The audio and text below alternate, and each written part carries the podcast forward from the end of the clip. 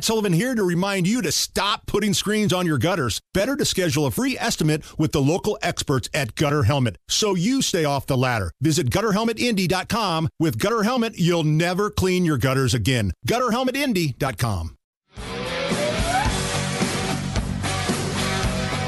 My name is Nigel. Jason Hammer is here. It is the Hammer Nigel Show. As we do every Wednesday, we'll bring on special guest Tony Kinnett on the drivehubler.com hotline. Tony writes for the Daily Signal, was uh, an administrator, a STEM administrator for IPS. We'll start with something that's really in your wheelhouse. And um, we, we briefly mentioned it last week, and there's kind of an update. There are two, a, a total of three Fairfax County High Schools in Virginia that admitted they didn't inform their students of their national merit awards. So, I mean, so these Thomas Jefferson High School of Virginia is one of the top high schools in the country. They failed the to top high school in the country. Is it the number one? Okay, so they failed Yep. to notify students that received the national merit awards based on their SAT scores, and it's all having to do with equity and inclusion, and they didn't want to hurt the other students' feelings. Let's let's drill. Let's dig into the weeds in this specific situation, and there are two other counties there that did that, and then maybe we'll go big picture and and see exactly what's happening here across the country.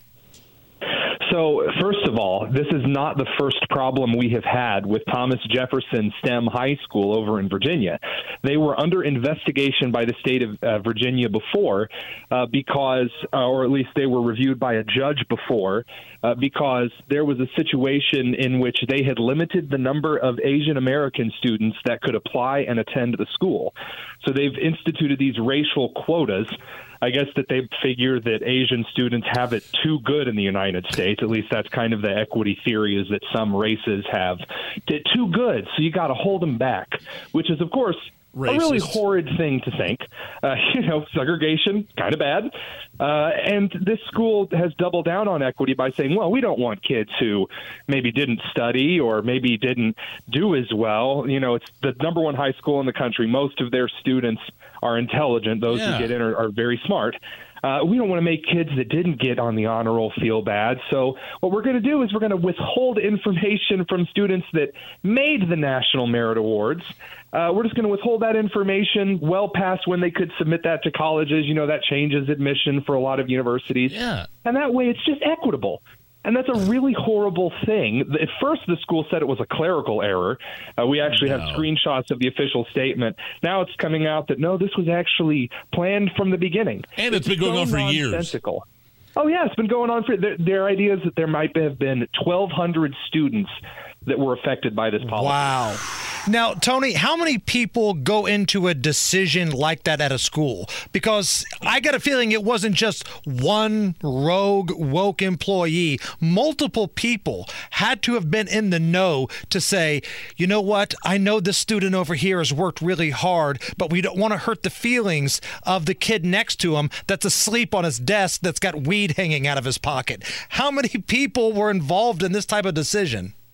Well, we're not sure yet, but I can tell you what my experience is. Uh, if a similar school district, at least in size, with the Indianapolis public school system, which I was in. So what happens is someone comes, some administrator, some you know, usually on the counseling side of things, comes up with this great idea for equity. Oh, it's so when we're going to limit the number of students that can receive awards, and when we tell them. And so then they'll send that through the racial equity department. So all of these people that make a lot of money to actually have flunked most of their English and math classes in college, they'll get together and they'll decide how wonderful it is to come up with these policies. They'll bring that before the director of racial equity in, in Indianapolis case, Jiggle and Jowls Patricia Payne, the, the wonder race baiter. Oh, and then they'll bring that forward to the whole staff of, of the like the upper echelon director staff and it, it won't be for a vote. They'll be say well we're just going to do this now because it's equitable. And then the superintendent will bring it into you know actually bring it forward and, and pass the motion often without the, su- the school board even knowing about it. That's probably what happened here in virginia a lot of administrations and schools think they can just do whatever they want because they know better than you.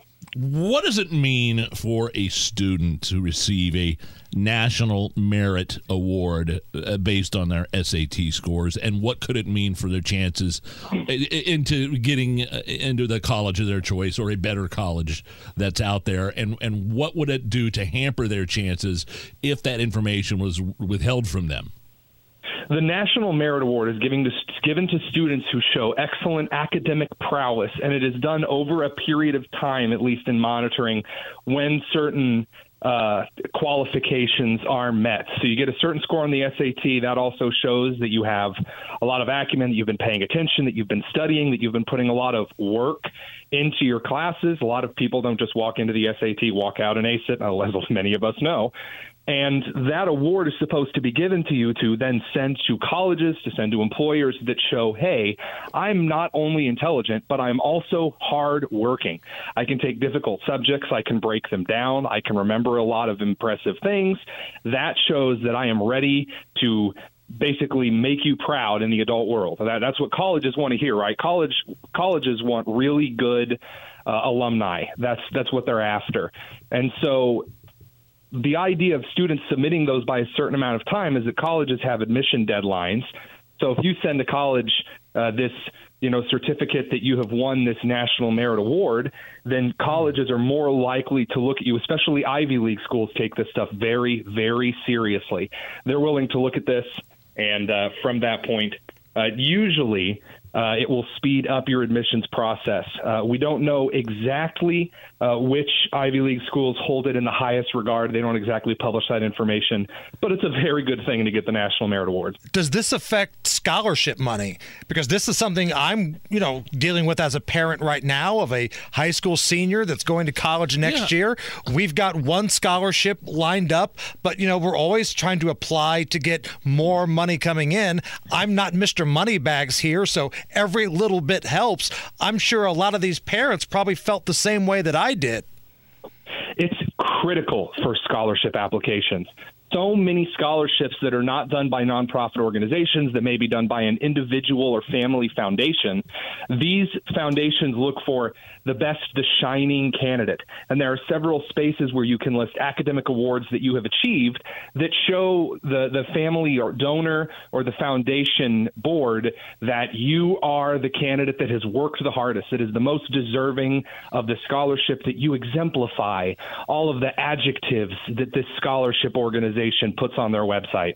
And so that's like very, very important. So to put a very, I, I was uh, appointed to the U.S. Military Academy at West West Point. That was something I could put on scholarship forms. Hey, I got an appointment to West Point. That made it more easy for me to get scholarships because that's not something everybody gets. The National Merit Award functions very similarly. That goes on your your resume, your application uh, to the scholarship, it definitely increases your chances. And so, so basically, at its essence, when you talk about um, equity and inclusion, um, somebody that wins an ad- academic reward and we're not told about it in order to keep the other kids who didn't win it from feeling bad, that that captures kind of that encapsulates this whole problem with uh, uh diversity, equity, inclusion in schools. Yeah, it's kind of like a well, if if this kid's not getting into college, nobody's getting into college. oh yeah, of course. I mean, but at the same time, it's very believable uh, because yeah. these loons have ruined education entirely. And listen, I don't know the races of these kids that received the awards. I've seen a couple of their parents doing interviews, but I just have a gut feeling here, Tony, that if all of these kids that had won this merit award were minorities, they would have been awarded that right away. But see, but see, that's the thing. Asian Americans have won this award, and it, it, kept them f- from them. It was kept from them. Are they, are they not in the minority category? Well, they're not one of the oppressed minority categories. Unbelievable. They're, they're not considered oppressed. The same way that, that Cuban Americans or Jewish Americans or many other groups of, of ethnic uh, histories that have been successful in American society, they're not oppressed enough. So that they don't get to qualify, and this is the same way with racial quotas in hiring circumstances. Yes. We really we need a diverse staff, um, or in the case of uh, this Thomas Jefferson High School wanting certain racial quotas. You and I both know that if it was a majority number of black students at that school and more black students applied to get into that school, they would get in without any look at the percentages of races. But if anyone else wants to get in, we have to check the chart of racial harmony. It's ridiculous. No student should ever be forbidden from any opportunity, period, because of their skin color, no matter the color. This is elementary level social studies. Tony, there's a story that you tweeted about from the Indy Star that I want to get to here in just a moment. It's from Arika Herron, and I want to get to that. But one last thing on Virginia.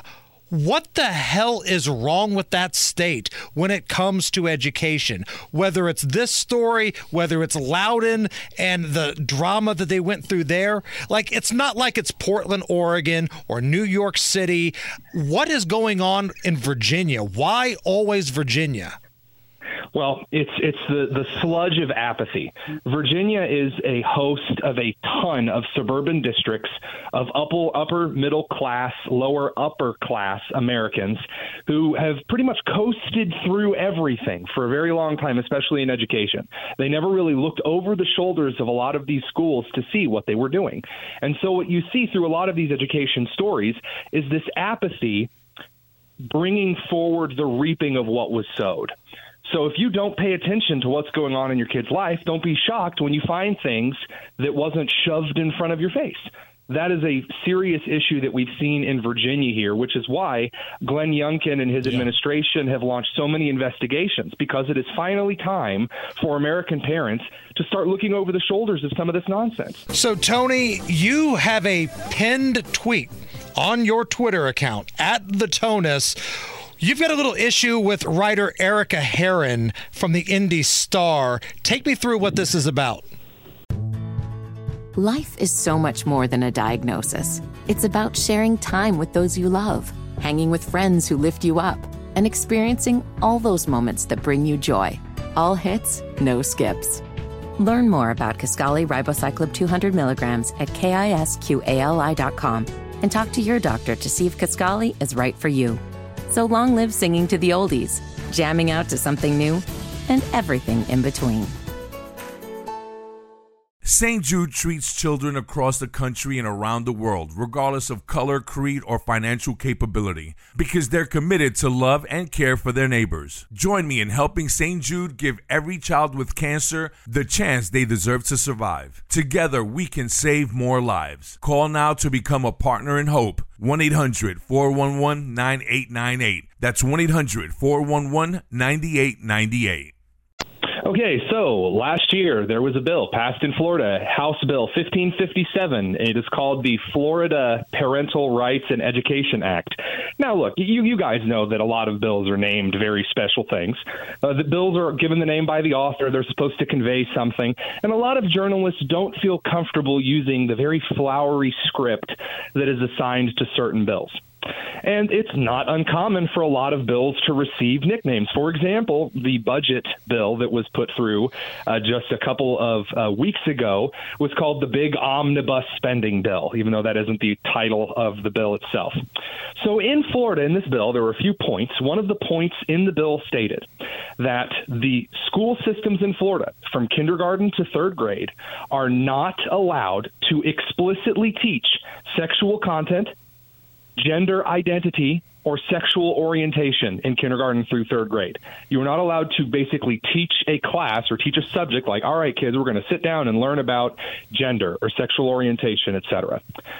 And a lot of LGBTQ advocates and a lot of Democrats got together and said, oh, this is the don't say gay bill. It means you can't say gay in the classroom. And so that narrative was thrown around the internet for quite a while. There were billboards put up just with the word gay. What a waste of money because it's not at all illegal in any Florida school to say the word gay. So a lot of time has gone by since that bill was passed. And in that year, we have seen a lot of other states start to adopt this kind of legislation. It turns out it is popular with parents to not teach their children sexual based curriculum in the kindergarten through the third grade. And Indiana is one of those states that's considering such a bill. So, uh, Herron over at the Indy Star, she decided to cover this upcoming Indiana bill, but uh, she forgot to read the the Florida bill, the three-page Florida bill, and um, and she decided to write an article saying Indiana lawmakers are getting ready to pass a "Don't Say Gay" bill in 2023. Oh, there it is. Oh, we're going to gaslight everybody, get the teachers union all fired up, the ISTA screaming about it, the Indiana Democrats are screaming about it, the Indiana Capital Chronicle, you know, publishing op-eds without any kind of clarification.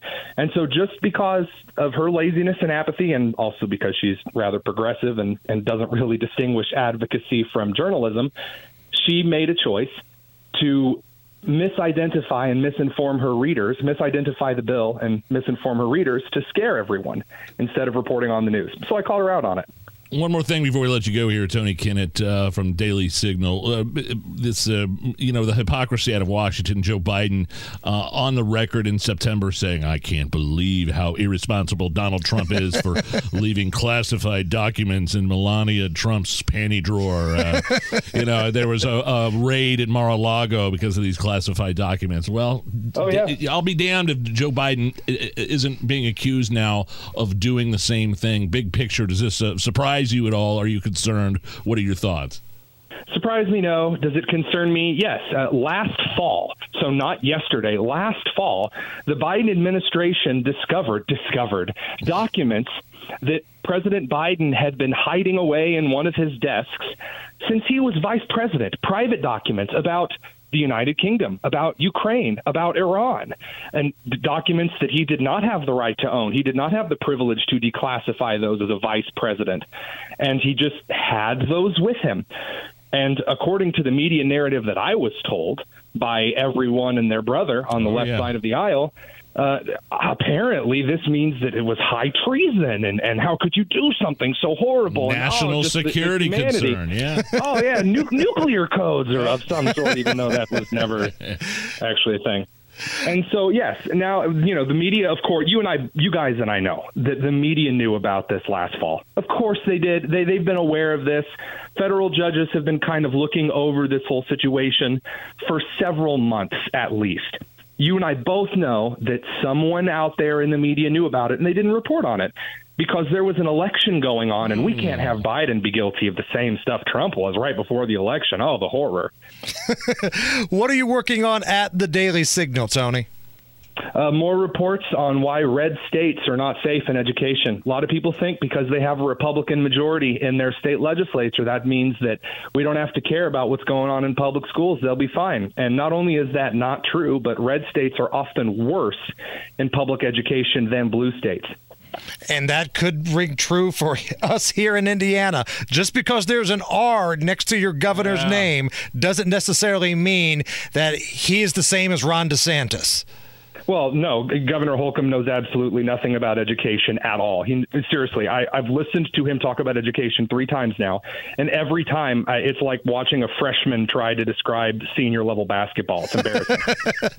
Tony Kinnett on Twitter at the Tonus. Thanks. Tony, thank you. Thanks, Tony. Whether it's audiobooks or all-time greatest hits, long live listening to your favorites. Learn more about Kisqali Ribociclib 200 milligrams at kisqali.com and talk to your doctor to see if Kisqali is right for you.